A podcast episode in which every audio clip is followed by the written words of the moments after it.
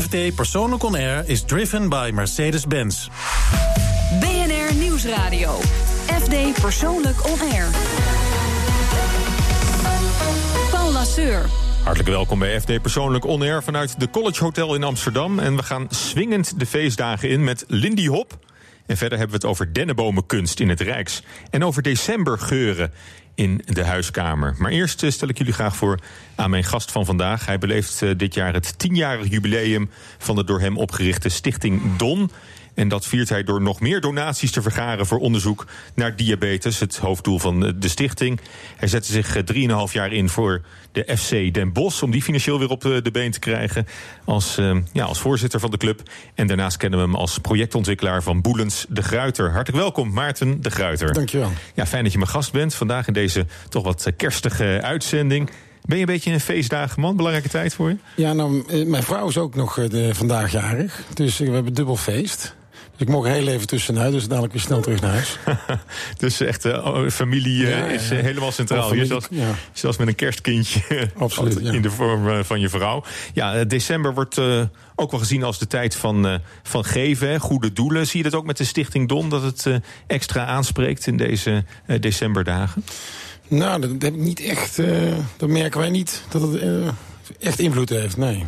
Nee? nee. Niet, maar, maar... Mensen geven sowieso in Nederland eigenlijk... Uh, het hele jaar rond? Het hele jaar rond, heel ruim, ja. Ja, Wij nou, denken dat we dat niet doen, maar in Nederland geven we toch veel geld aan goede doelen. Ja, want jullie hebben ook een, ook groot gala gehad uh, onlangs nog. En daar uh, werd, werd behoorlijk wat opgehaald, toch? Absoluut. Het was 14 november op uh, Werelddiabetesdag. We een groot feest in Studio 21. Daar hebben we 1,2 miljoen euro opgehaald. Dus uh, een fantastisch bedrag. Ja, dat is een enorm bedrag, ja. Enorm, ja. ja, ja met, met, met, met een veiling ook. En, de hele... veiling, ja, veiling en mensen hebben tafels gekocht. En, maar een heleboel mensen hebben ook gewoon zijn donateur geworden die avond.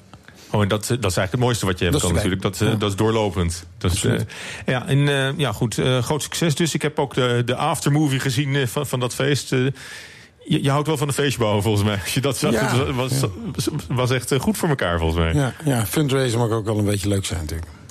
Ja, ja, ja anders, is, anders is er geen lol aan ook.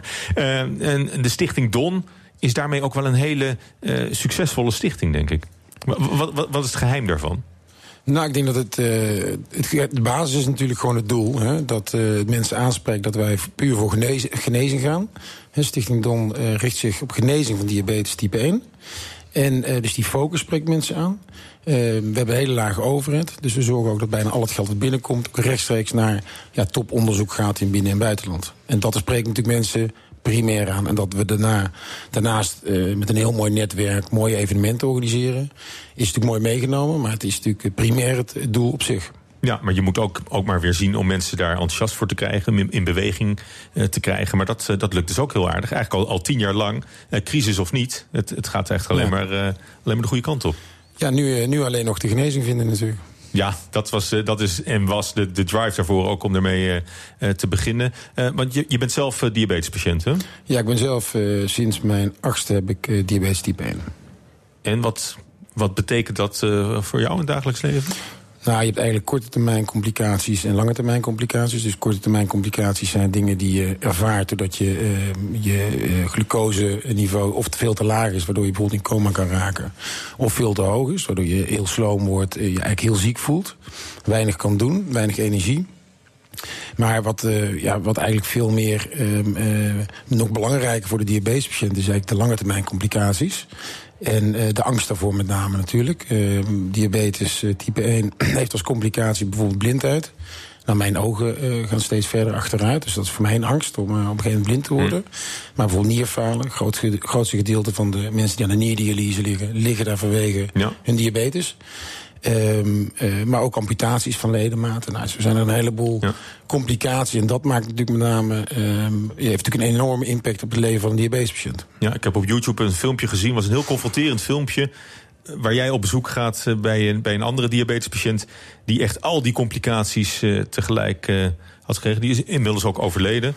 Ja, dat was Erik Mijnlief. En die is, uh, ik denk een maand of twee maanden na die uh, documentaire, nadat we die gemaakt hadden, is die ook overleden aan, aan de gevolgen van zijn diabetes. Ja. ja. Nee, maar ook een, ook een jonge vader, en daar ben jij dan bij op, op bezoek. Ja. Terwijl, je kunt ook zeggen, jij, jij hebt geluk gehad. Want als je, als je hem dan ziet zitten, hè, met geen, geen benen meer, zijn handen sterven langzaam af.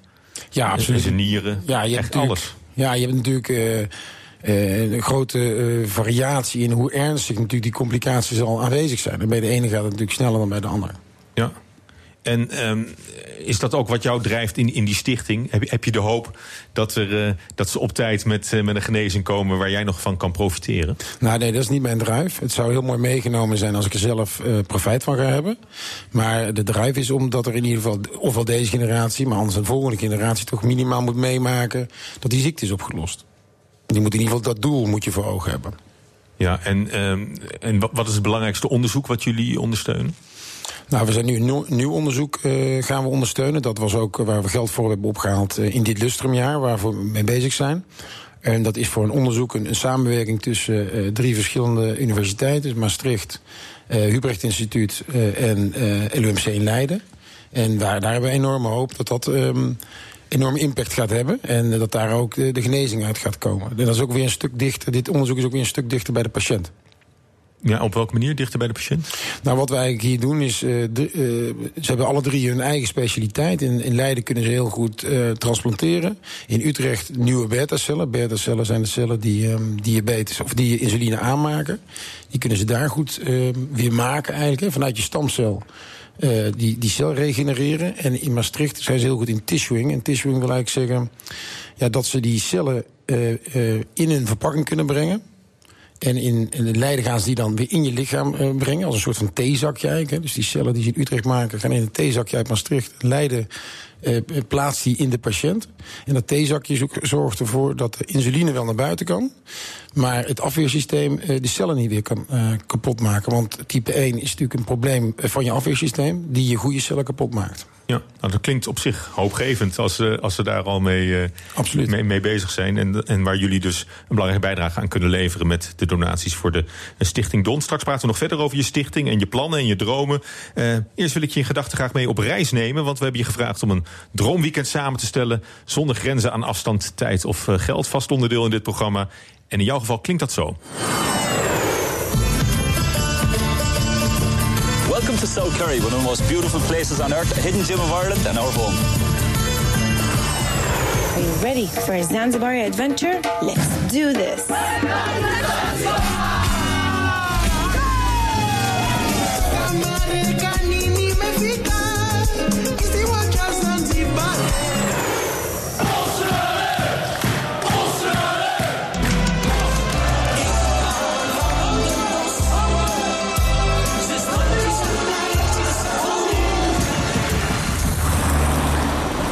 Dat was het uh, droomweekend van projectontwikkelaar Maarten de Gruiter. We begonnen in uh, Ierland, het uh, droomweekend. Dat is dan nog vrij bescheiden. Je mag de hele wereld over. En dan komen we in Ierland terecht.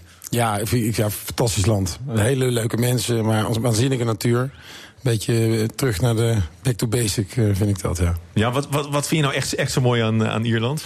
Ja, de natuur, het hele, hele uh, ruwe, dat, uh, die, dat hele rauwe, ook van het volk zelf. Ja, vind ik schitterend, ja. Ja, en toen uh, Zanzibar, lekker luieren. Je nou, lijkt me niet de type om echt lekker in het zand zich te laten zakken. Nee, dat blijf ik ook maar heel kort. maar het is wel heel mooi. Je hebt herinneringen aan plekken. Dat is natuurlijk de reden waarom je ergens toe terug wil. Ja, dus uh, Zanzibar, daarvoor Ierland. Uh, we eindigen dicht, nog dichterbij dan, uh, dan Ierland, in Brabant. Uiteindelijk toch, als, je als je mag zeggen voor een weekend, dan, dan toch weer naar Den Bosch? Toch naar Den Bosch uiteindelijk, ja. ja op de tribune bij, bij de FC? Op de tribune bij de FC en naar de kerk in Sint-Jan, ja. Ja, want je, je hebt nog wel kantoor in Brabant, hè, met Boelens de Gruiter. Ja, ook, wel, ook wel projecten daar, hè? We hebben ook een uh, groot project in Den Bosch en ook, ook verder in, uh, in het zuiden van het land. Ja, oud, uh, oud KPN-gebouw aan de rand van de stad, hè, bij de Stadswal. Ja, klopt. Dat is wel een mooi ding ook, hè? Waanzinnig mooie plek, ja, ja, ja.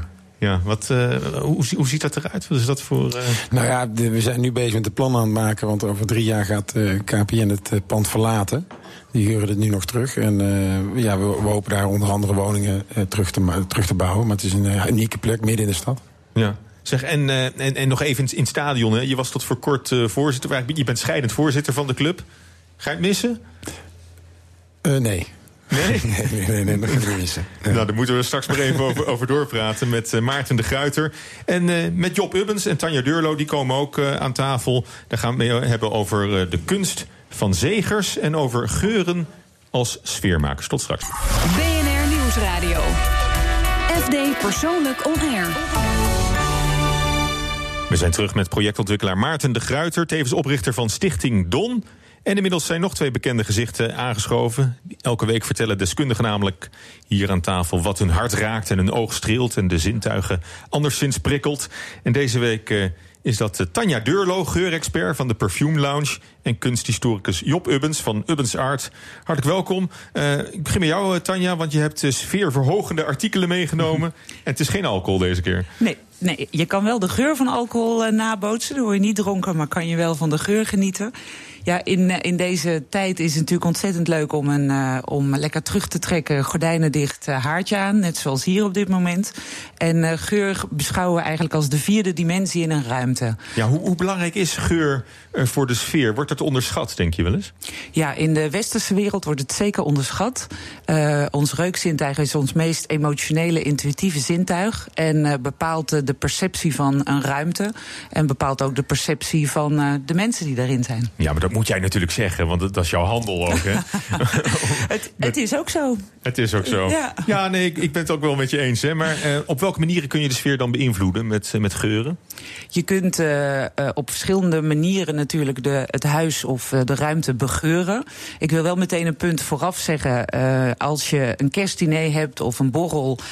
is, zijn de zintuigelijke belevingen van de borrel en van het eten... natuurlijk zodanig belangrijk dat je dat niet wil beïnvloeden... of dat de kakofonie wordt van... Uh, Word je ook nog eens gebombardeerd met... Uh... Precies, dus ik zou echt uh, de nadruk willen leggen op die ruimtes... waar niet gekookt wordt en waar niet gegeten wordt. Dus bijvoorbeeld bij, bij binnenkomst of waar je zit... en mm. waar je rustig, rustig bij elkaar bent. En welke kant kan je dan op met, met geuren? Je kan eigenlijk alle kanten op van de geuren die je je voor kan stellen.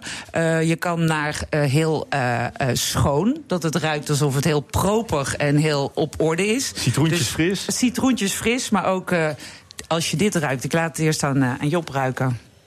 Mm. Heel mm, ja, je mag ook wat anders zeggen hoor. Nee, ruikt heerlijk. Dit is echt een hele ja. klassieke geur waar uh, ja, hoe de linnenkast ruikt bij, bij oma. Vroeger, ja. Vroeger, ja, precies. want, je hebt geurkaarsen meegebracht. Uh, ja, ja, de, de geurkaars, de geurkaars. Is, is één vorm om, de ja? om het huis te begeuren. Je kan het natuurlijk ook doen met harsen, met wierook, met bamboestokjes, met sprays. Je kan het natuurlijk op, uh, op heel veel verschillende manieren doen. Geurkaarsen zijn, kunnen heel ja. mooi kwalitatief en, zijn. En, en, maar behalve energiek en fris, je kan, je kan ook uh, broeierig en zwoel natuurlijk. Precies. Nou, Heb je dat dan, ook meegebracht? Ja, die wilde ik eigenlijk tot het laat bewaren. maar als, als we daar nu mee beginnen, nou, dan beginnen we bij jou. Ah. Het is natuurlijk heel persoonlijk of jij dit broeierig en zwoel vindt. Dit is waar, waar er twintig van op de badrand staan, denk ik. Ja, soms wel. Dit is een, een Oriëntaalse kruidige, kruidige geur met een dierlijk randje. En ja. voor veel mensen is dat iets wat, uh, wat broeierig en, en zwoel is. Dus als je zo'n sfeertje wil creëren... Ja, maar ik heb het ook wat ja. dichter bij huis. Uh, ja, het is inderdaad wat, wat oosters ook. Ja, doet wat aan. oosters. Je kan uh, heel, heel uh, wat veel mensen natuurlijk denken van geuren in december, denk je aan, aan de dennen, dennenboom. er zijn heel veel verschillende kwaliteitsproducten, dus het kan echt een beetje naruiken, maar het kan ook heel mooi vol ruiken. En die heb jij meegebracht? Natuurlijk. Ja. Dit is raisin de pin, dus dat is echt het harsige van, uh, van een dennenbos. Zowel de, de naalden als het hout. En dat is dus echt het, uh, het warme, klassieke dennengevoel. Ja. Maar je kan je natuurlijk ook voorstellen ja. dat je veel meer de gezelligheid ik, wil ik onderstrepen. Ik vind het nog, nog de lekkerste ja, van, okay. van de drie, hoor. Oké, okay, nou heel Misschien goed. ben ik daar wel een heel huiselijke type. Nou, dan heb ik er nog twee huiselijke voor je. Als je de geur van leer en van vanille combineert, dan ruik je, ruik je dit. En leer, vanille. Vanille is eigenlijk een universele geur voor, voor veel mensen. Omdat het teruggaat naar de kindertijd en naar huiselijkheid en huh? naar geborgenheid. Maar nu laat je alleen het stolpje ruiken. Ja, omdat daar de geur uh, al mooi is ingetrokken. Ja, dus, dus je hoeft hem niet eens echt aan te steken om, nee, het, uh, nee, nee, is ook om die zo. geur te, te, verspreiden. Ja. En, en nou speciaal voor, uh, voor kerst, wat, wat, zou je, wat zou je adviseren? Nog bijzondere, bijzondere geuren? Nou, welke ik zeker even de revue wil laten passeren... is uh, wat Rembrandt uh, 400 jaar geleden ook al rook... als mooi bruggetje zo naar, uh, naar, naar Job... is uh, de, de kaars van Amsterdam. Um, en dat is een hele naturelle geur. Dus dat is alsof je ramen hebben opengestaan. Het uh, iepenblad, het iepenhout. Een soort bos of natuur. Ja, ja. ja. En dat is een, uh, een limited edition waar er maar een paar van gemaakt zijn. Dus dan heb je Amsterdam in een geurkaars. Oh, en in het, in het kerstverhaal tenslotte heb je nog de, de drie wijzen die komen aan het meren, wierook en de goud. Ja, Zo, zoals het kerstverhaal gaat. Maar dat, dat goud is helemaal geen goud. Hè? dat is ook een geur. Precies. Uh, uh, in die tijd waren de uh, geurharsen heel kostbaar. en het verhaal is verbasterd naar goud. Maar dat was benzoïne. En benzoïne is ook een van die harsen. Dus frankincense, dus wierook. benzoïne, dat was dus het goud. En mirre. En dat zijn de hele kostbare mooie dingen. Dus de, het gebruik van geur in huis en rondom de stal is al van, uh, van lang terug. Ja, en het kan met, met sprays en harsen en, ja, ik en heb kaarsen, zelfs de, de balletjes. balletjes. balletjes uh, we, alle kunnen, we gaan echt geurend de kerstdagen in. Uh, hartelijk dank, ja. Tanja Deurlo van de Perfume Lounge. Uh, Job Ubbens, je werd al even aangekondigd ja. met de kaars van, van Amsterdam. we hebben het al eens eerder over de kunstenaar gehad... waar je nu over, over wil vertellen. Hè? Toen chefkok van Rijks, Joris Beidendijk, hier te gast was. je had het over dennenbomenkunst, zo noemde je het in het voorbijgaan. En waar hebben we het over? Hercules Segers, hè? Ja, Hercules Segers. Uh, 1590, 1640. Ze Heel oud, ja. ja. ze weten eigenlijk helemaal niets van die man. Hè. Het is een mysterieuze kunstenaar. Een kunstenaar, kunstenaar. En met dennenbomenkunst doe je hem waarschijnlijk zo nou, nee. Ja, dat was enigszins uh, gechargeerd, maar het was... Uh, Ik denk aan Bob Ross vooral. Ja, nee, helemaal niet. Nee, er is bijvoorbeeld één werk wat daar te zien is. Een tentoonstelling in het Rijksmuseum tot 8 januari.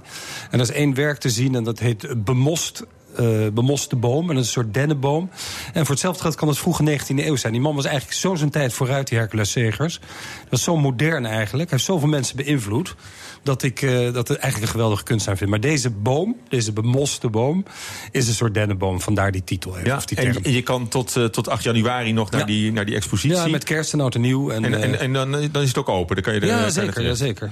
Ja, en uh, ja, experimenteel hè, in, in zekere zin dus ook. Ja, ze weten wat ik al zei. Hij is dus mysterieus. Het was een soort, soort maverick, een soort vreemdkurper. Die man hoort eigenlijk nergens bij. Behalve, ze weten ook niet precies wanneer hij geboren is, wanneer hij doodgegaan is, hoe die precies werkte. Maar het was, hij experimenteerde en past eigenlijk nergens bij. En dat is het leuke aan deze tentoonstelling. Ja. Wat we wel weten is dat Rembrandt, de grote Rembrandt, een fan van hem was. Hè? Die, Ja, die kende zijn werk. Het Rijksmuseum heeft natuurlijk heel slim gedaan, want ze noemen het Hercules Segers. Rijksmuseum. Maar de ondertitel is, ik citeer even, bewonderd door Rembrandt, is de ondertitel. Natuurlijk veel mensen, uh, Ja, ik sla Rembrandt is een erop aan, hoor. Ik sla erop aan. Ja, nou helemaal. En, maar het is, uh, je moet hem eigenlijk op zichzelf bekijken. En we weten dat Rembrandt toen hij failliet ging... Rembrandt ging uh, vaak failliet, zullen we maar zeggen. En in 1656 ging hij weer eens failliet. Er werd een heleboel geveild. En uit die veiling, uit die inventaris... kwamen acht schilderijen of acht werken van Hercules Segers tevoorschijn. Dus Rembrandt had niet alleen acht werken van Hercules Segers. Je moet je voorstellen, Hercules Segers had maar twaalf werken, tot voor kort. Ze hebben er nu zes bijgevonden, dus ze hebben nu 18 werken. In de tijd van Rembrandt waren er misschien meer, maar in ieder geval... Rembrandt had er al acht. En hij had een etsplaat. Dus Rembrandt is op een geweldige manier beïnvloed... ook door, door het experimentele werk van Hercules Segers. Ja, en zijn er ook werken van Rembrandt waarin je dat ook, uh, ook terugziet, die invloed? Nou, Rembrandt had een plaat van Hercules Segers... en heeft hij zelf overheen ge, ge, gefratst, Oh. en ge, ge, getekend en gekrast... en weet ik wat allemaal. Dus ja, zeker kan je terugzien. Maar het is meer de idee erachter dat hij experimenteert. En Rembrandt natuurlijk ook. Ja, en het onderzoek hè, van het Rijks... in, in het kader van deze tentoonstelling hebben ze ook het werk onderzocht. En zijn werkwijze, wat- kwam daar nou uit naar voren? Nou, vooral zes nieuwe schilderijen uit particuliere collectie, uit musea. één uit Scandinavië, twee uit particuliere collectie... één uit een Belgische particuliere collectie. En daar kwam bijvoorbeeld... Dus zijn werk is eigenlijk eh, met 50% ver, ver- versterkt, vergroot. Dus we hebben nu 18 werken van Hercules Segers. Schilderijen bedoel ik dan. Ja. Los van die 118 etsen. Eh, eh, en alles is te zien daar. Hè. Het hangt daar heel mooi, heel stemmig. Al zijn werk, voor zover bekend, is nu bij elkaar. Ja, eh, plus een onderzoek samen met de Metropolitan in New York... heeft het Rijksmuseum dat gedaan. En eh, alles is eh, bekeken. En er is ook nieuw werk boven water gekomen. Dus. Ja, ja. En eh, tot en met 8 januari eh, nogmaals laatste kans dus eigenlijk om dit eh, Ja, te gaan ik zou het gaan doen, want het is een spectaculaire tentoonstelling. Voor het eerst sinds 50 jaar dat Hercules Segers voor het daglicht komt. En het zal wel een tijdje duren voordat hij... Dat maken wij in ieder geval niet meer mee dat weer een keer gebeurt. Dus ik zal zeker Ja. gaan kijken. En het heeft een 19e eeuwse uitstraling. Dat is, dat is jouw afdeling, Ja, zeg maar. leuker. En- en- ja, dat is wel mijn afdeling. Ja, ik vind Casper Friedrich en zo. Ik vind, dat, ik vind dat prachtig. Maar het is ook beïnvloed. bijvoorbeeld Max Ernst heeft het beïnvloed. Of de abstracte expressionisten, de Amerikanen in de jaren 60. Die hebben allemaal gekeken naar Hercules Segers. Moet je je voorstellen. Nou, en wij kunnen op ons beurt nu ook gaan kijken naar Hercules Segers. Nog tot 8 januari in het Rijksmuseum. Ook tijdens kerst en oud en nieuw. Hartelijk dank Job Ubbens van Ubbens Art. Alle plezier. Ja, Maarten, eh, Maarten de Guiter. We hadden je vooraf gevraagd om een eh, nummer te kiezen wat we voor je konden draaien. Eh, het is toch radio, dus kunnen we muziek, muziek maken. Je had twee mooie keuzes voorgelegd. En wij hebben daaruit Raccoon gekozen met Love You More. Waarom dit nummer? Nou, dat nummer dus, heb ik... eh, vorige week was mijn eh vrouw jarig. Toen heb ik dit nummer voor haar eh, gezongen en gespeeld op de gitaar. Daar heb ik eerst drie maanden gitaarles voor genomen. En heb ik als verrassing voor haar gespeeld. Dus ik heb dit nummer natuurlijk al, al de afgelopen drie, vier maanden helemaal in mijn hoofd zitten. Dus Ja, ik, zal, ik zal hem niet meezingen nu. maar- Had je ook zangles genomen of alleen, alleen gitaar? Nee, ook zangles. Dat was ook onnodig. Oké, nou ja, zo hoort hij te klinken.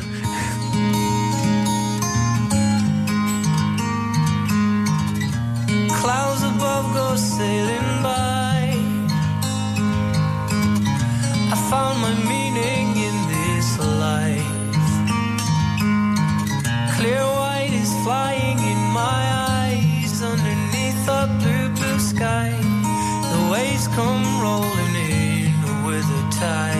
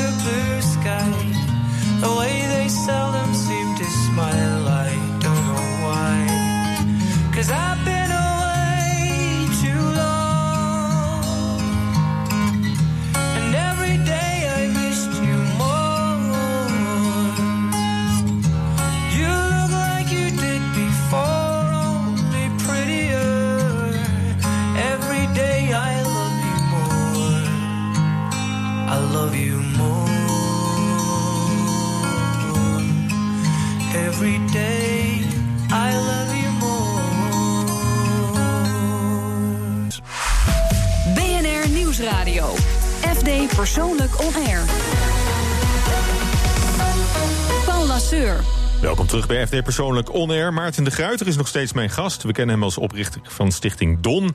Ex-voorzitter van FC Den Bosch en projectontwikkelaar van Boelens de Gruiter. Eh, Maarten, eh, dans je ook een beetje of niet? We weten dat je zingt en, en gitaar speelt Ja. inmiddels. Ja, dan moet er wel echt alcohol in het spel zijn. eh dan lukt Oké, het want we gaan het hebben over, eh, over Lindy Hop. Vrolijke naam voor een vrolijke dans die zich eh, steeds verder over het land lijkt eh, te verspreiden. Eh, te gast is eh, Christel Poetirai, eh, oprichter van dansorganisatie Amstel Hop en dansschool Frenkies. Dag Christel. Hi. Je hebt het vier keer al wat langer te pakken. Hè? Kan, kan ik dat zo zeggen? Ja, zeker, zeker. Ik dans nu inmiddels zo'n zes jaar, denk ik. Ja, en eh, Lindy Hop, wat, eh, hoe zou je het omschrijven, die stijl? Lindy Hop is een hele vrolijke dans... waarbij je moet denken aan Charleston en tap. Eigenlijk een combinatie van Charleston en tap. tap. En het is een van de dansen die zeg maar echt de ritmes eh, van de muziek benadrukt. Dus het is heel erg vanuit een swing-era en op jazzmuziek. Dus allemaal eh, komt het voort. Ja, we, horen zachtjes eh, Louis Armstrong al, eh, al doorkomen op de achtergrond. Dat is ook wel het soort muziek waar, waar je het op kan doen, Lindy Hop? Jazz, swing? Ja, zeker. Jazz, ehm, het werd eigenlijk uit het swing art. Het is ontstaan uit 1927. En ehm, toen had je de Savoy Ballroom dat in Harlem, New York. En dat was een van de meest nou ja, waanzinnige, grootste danszalen... waar twee live bands elke avond zeven dagen per week waren. En waar mensen dus gingen dansen op Louis Armstrong zelf. Ja, is het een zwarte dans of is het, eh, is, het- is gemixt ook? Het is een, eigenlijk is het eh, wat dat betreft heel uniek. Want het was de eerste ja, danszaal waar mensen eigenlijk gemixt dansen. Dus het was zowel zwart zeg maar als wit gemixt. En waar mensen elkaar inspireerden met allerlei soorten dansmoves. Ja, en, en wat, wat voor dans moest... m- Misschien, eh, ja, als we de, de muziek wat, wat harder zetten... Kan, kan, je, kan je laten zien, een specifieke Lindy Hop eh, move? Of is dat wat lastig? eh? Nou, zeker, Nee. zeker. Dan, dan, dan beschrijf ik al wat ik zie, maar laat me even kijken wat, eh, hoe, het, hoe het eruit hoort te zien.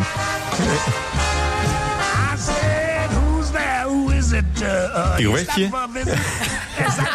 Ja, je, je, volgt, je volgt de muziek.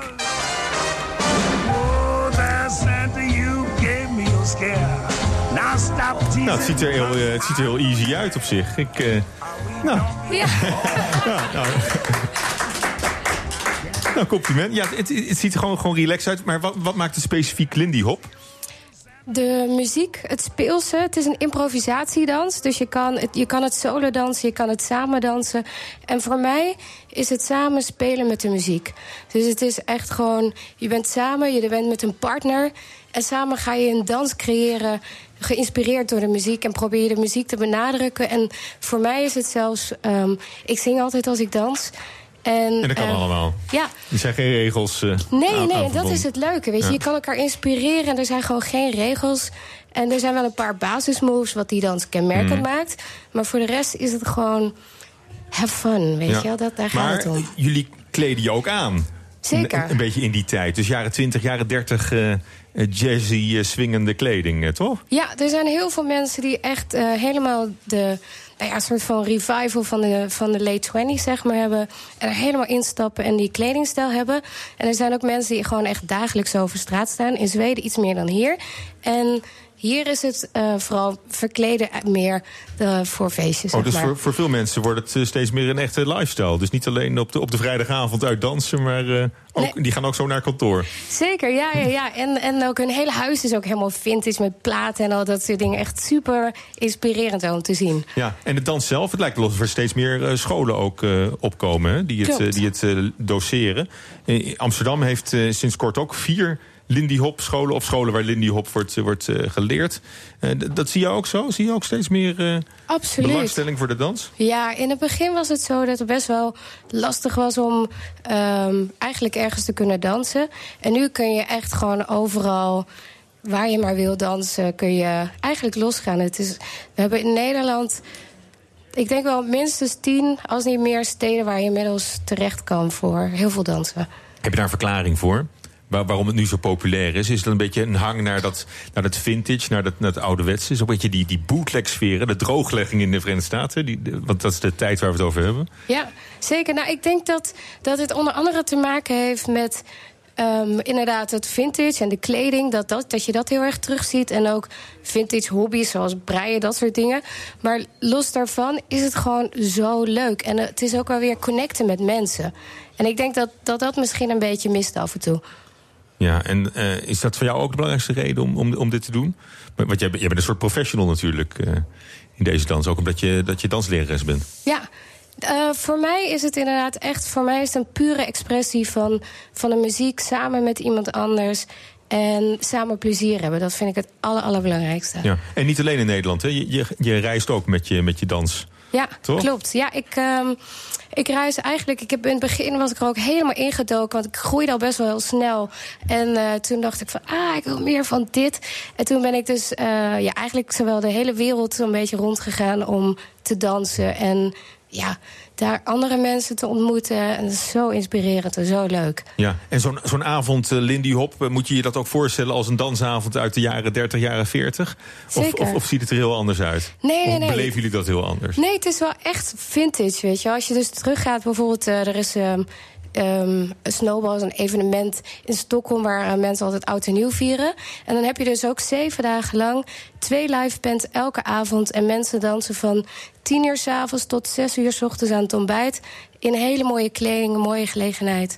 Dus het is wel echt. eh, Dus het gaat echt de hele avond door ook? het gaat de hele avond door, ja. Ja, het klinkt, nou, klinkt als vrolijk. En als je nou, als je nou wil leren, en ook de, de moves die erbij horen... en, en eh, om andere mensen te, te ontmoeten ook, want dat, is heel belangrijk, zeg je. Ehm, dat kan ook, hè? Zeker, ja. Er zijn eh, er regelmatig allerlei intro's die je kunt doen. Heel vaak ook wel gratis. En, ehm, en er zijn heel veel classes die je kunt volgen bij verschillende scholen. En ja, het is gewoon een ontzettend leuke manier om mensen te ontmoeten. En eh, ja, wat lol te hebben en een beetje te ontspannen naar, het, eh, naar je werk bijvoorbeeld. Ja, en het heet Lindy Hop. Nogmaals, Lindy Hop. voor mensen die daar eh, belangstelling voor hebben. Hartelijk dank, eh, Christel Poetirai van Dansschool Frenkies en van Amstelhop. En toevallig hebben we in de volgende rubriek een bekende van je, Aquasi. Want je danst in zijn clip, hè? Ja, dat klopt. In, in Dorst kunnen we jou ook bewonderen. Ja, zeker. Maar dat, is, dat ook, is dat ook in Lindy Hop-stijl? Of is dat... eh, Nou ja, Lindy Hop is improvisatie. Dus ik gebruik eigenlijk wel heel veel van de dansmoves in zijn, eh, in zijn videoclip. Nou, dus eh, ik zou aanbevelen mensen die, eh, die er- daar wat van willen zien... de clip van Dorst. Daar, eh, daar, zit, eh, daar zit Christel ook in. Hartelijk dank voor je komst. Graag gedaan. Ja, Jigo Krant ging op bezoek bij Aquasi onder het aandagium Toon mij uw kast en ik zeg wie u bent. Hallo? Hallo, dit is Jigo van BNR. Hoi Jigo. Ik gewoon op drie drukken. Hoi. Goeiedag. Aquasi in zijn eigen habitat. Hoi. Hoi. Ik nam graag een kijkje in jouw kast. Oké. Eh, Ik heb verschillende kasten. Ik heb een boekenkast. Ik heb ook een inloopkast met allemaal schoenen, want ik heb heel veel schoenen. En ik heb natuurlijk, zoals iedereen, een kledingkast. Dus dan kun je kiezen. En een koelkast. Die is er ook nog natuurlijk. Een nachtkastje. Ja, er is een nachtkastje. Er is een nachtkastje, ja. Ik heb een dobbelsteen bij me. Oké. Maar volgens mij hebben we er nu vijf. We hebben nog één nodig. Heb je een platenkast? Ik heb een platenkast, maar ik vind het zelf niet zo indrukwekkend. Maar we kunnen ook gewoon kijken naar mijn dvd-kast. Ik heb heel veel. DVD-kast. Ja, precies. Oké, nou, gaan we gooien. Oké. Jammer dat de meterkast er niet tussen zit. Pak de dobbelsteen. Oké. Ik heb echt totale scheid, want ik weet niet wat ik moet verwachten. Dus ik vind het wel spannend, maar goed. Roll the dice. Twee. De inloopkast. Heb jij even mazzel? Ja.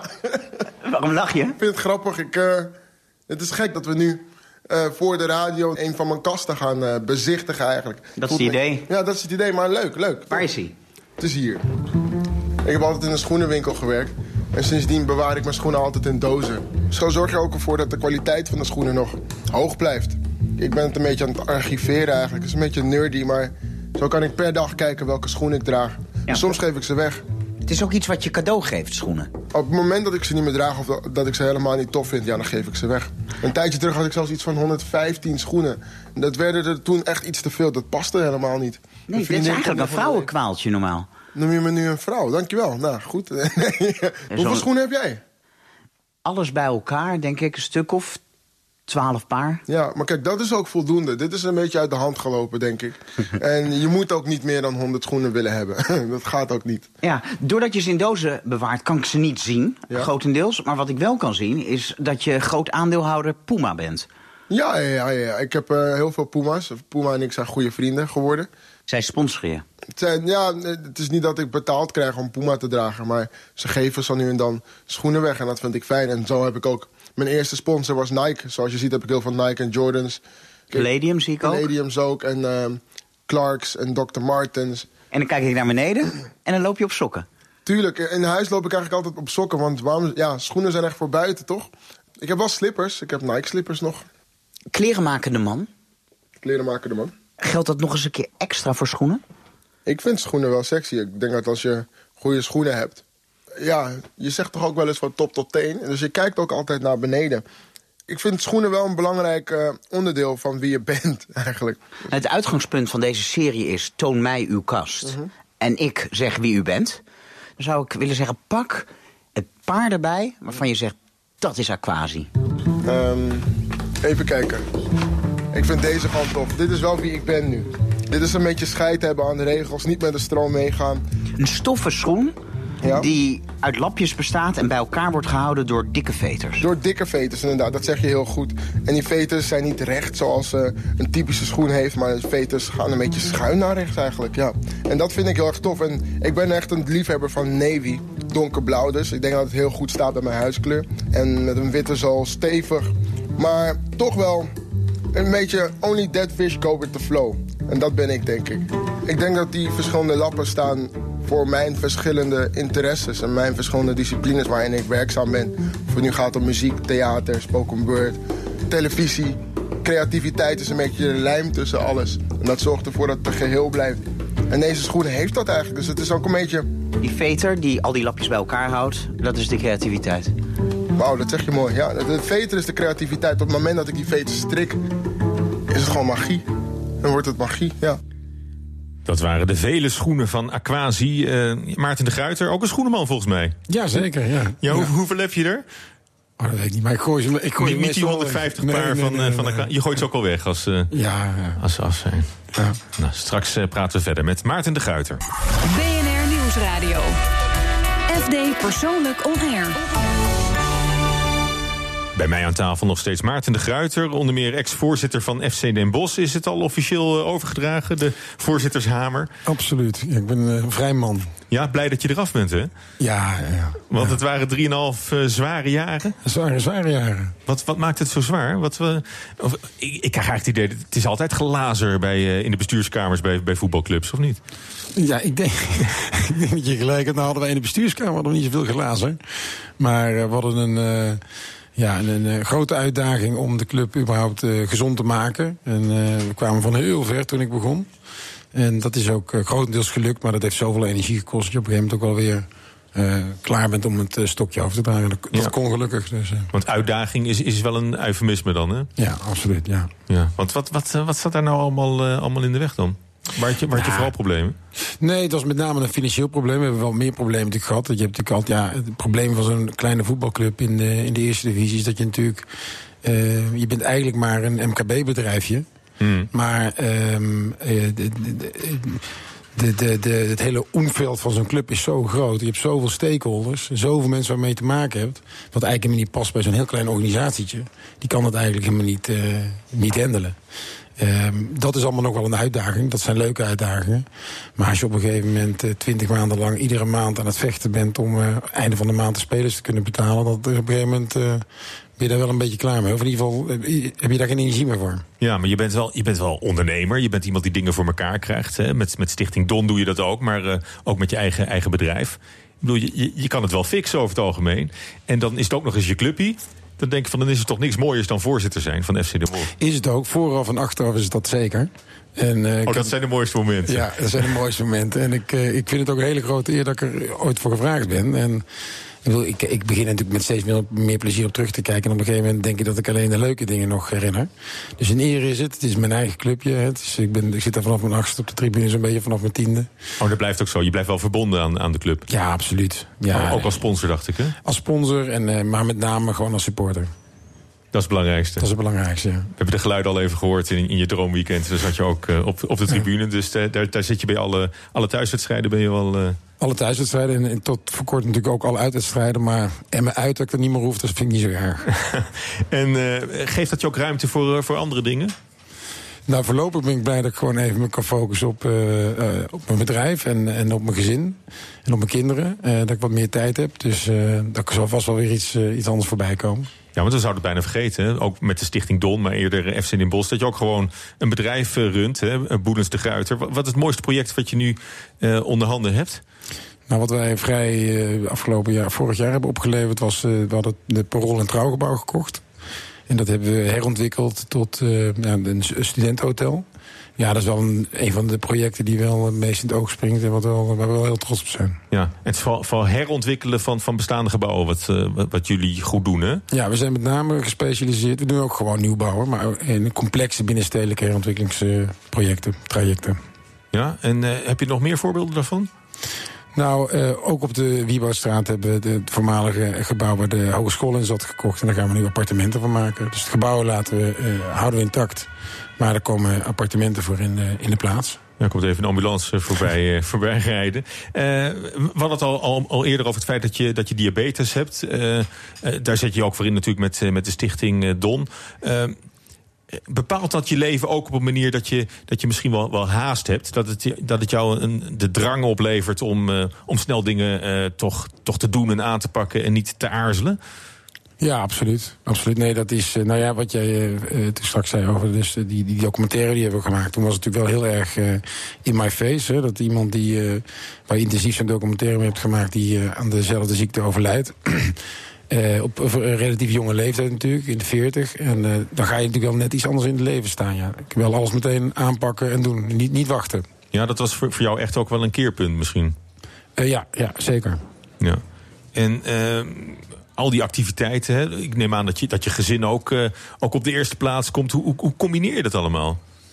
Want het, is, het, is, het, het, vraagt ook nogal wat van je, denk ik. Nee, je moet niet te lang slapen gewoon. Nee, je slaapt weinig? Kort, korte nachten, ja. Ja, echt? Uh, al vijf, zes uur? Of uh, hoeveel pak je? Mm, ja, niet meer dan vijf uur. Oh. En, maar goed, als, als diabetespatiënt is dat misschien helemaal niet verstandig. Nee. Moet, moet je misschien beter voor jezelf zorgen? Ja, dat klopt. Dat is, uh, maar ja, het is, ja, je moet ergens keuzes maken. En ik maak die op deze manier. zoveel mogelijk toch eruit willen halen. Ja. En eh, hoe, hoe ontspan je dan? Nou ja, eh, Want je bent ook wel een sportieve vogel volgens mij. Ja, nou, ik vind dus bijvoorbeeld eh, zo'n Ierland, daar ga ik wandelen, een week weg. Of ik heb eh, vrij recent eh, Gran Paradiso eh, in Italië beklommen. En dat, dat is wel mijn manier om te ontspannen. Even er helemaal uit, alleen of misschien met een paar vrienden, maar eh, de berg in of eh, lange wandeltochten. Ja, ook de Kilimanjaro heb je gedaan, hè? Ja, de Kilimanjaro heb ik gedaan met Bas van der Goor Foundation in, ja, dat is ook alweer een jaar of acht geleden. Ja. Dat was een mooie ervaring. Ja. Dus uh, dat, dat, dat, dat, klimmen is ook wel uh, dat klimmen, hiken. Ja, de, het buitenleven. Ja, echt het buitenleven, ja. ja. En uh, voor 2017 heb je nog bepaalde projecten op stapel staan? Misschien ook in de persoonlijke sfeer?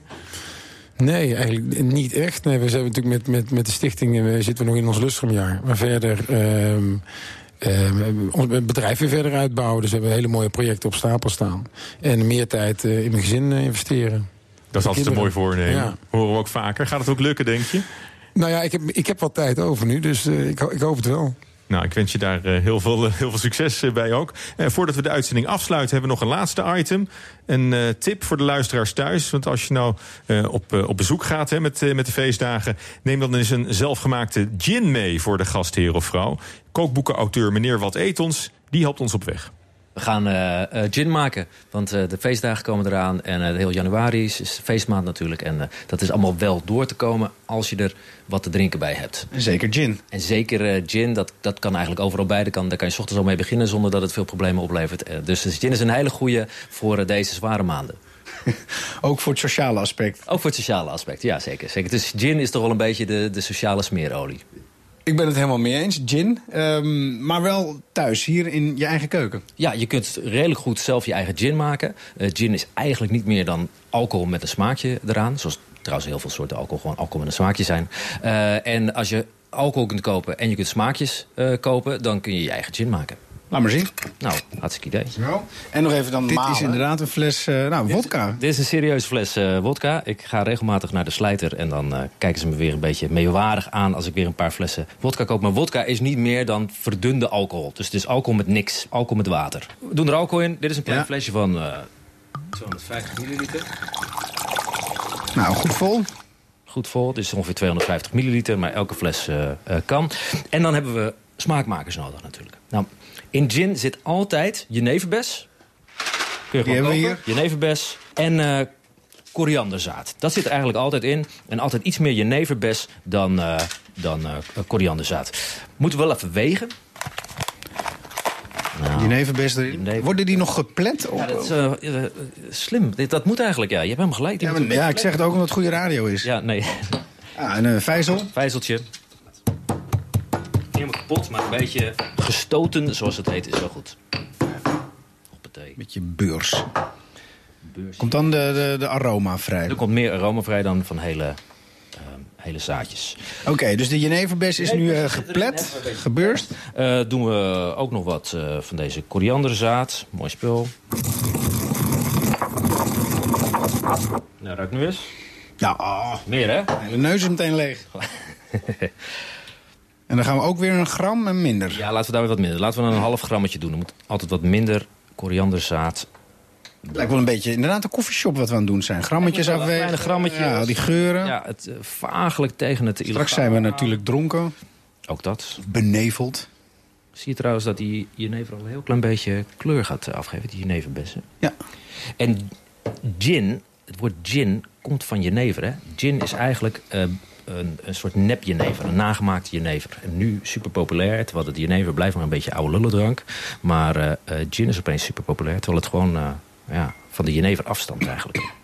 Oké, okay, dus eigenlijk is het klaar, alleen we moeten heel lang wachten. We moeten zeker een paar dagen wachten. En Daar hebben we natuurlijk geen tijd voor nu. Een paar weken. Maar bij die echte kookprogramma's hebben ze, dan, hebben ze het al klaar. Hey, zal ik je wat vertellen? We hebben het klaar. Ik heb ook nog wat klaar.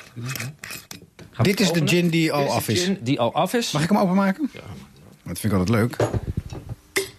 Patsch. Hij zegt geen plop. Hij zegt geen plop. Er zit geen uh, koolzuur in. Geen tonic? Ik kom op zeg, je bent er geen, je bent geen mietje. in de kroeg uh, sta ik dat altijd te bestellen. Lekker. Ik dacht het ook, toch? Eigen gemaakte gin. Gewoon om de rest van de maand door te komen.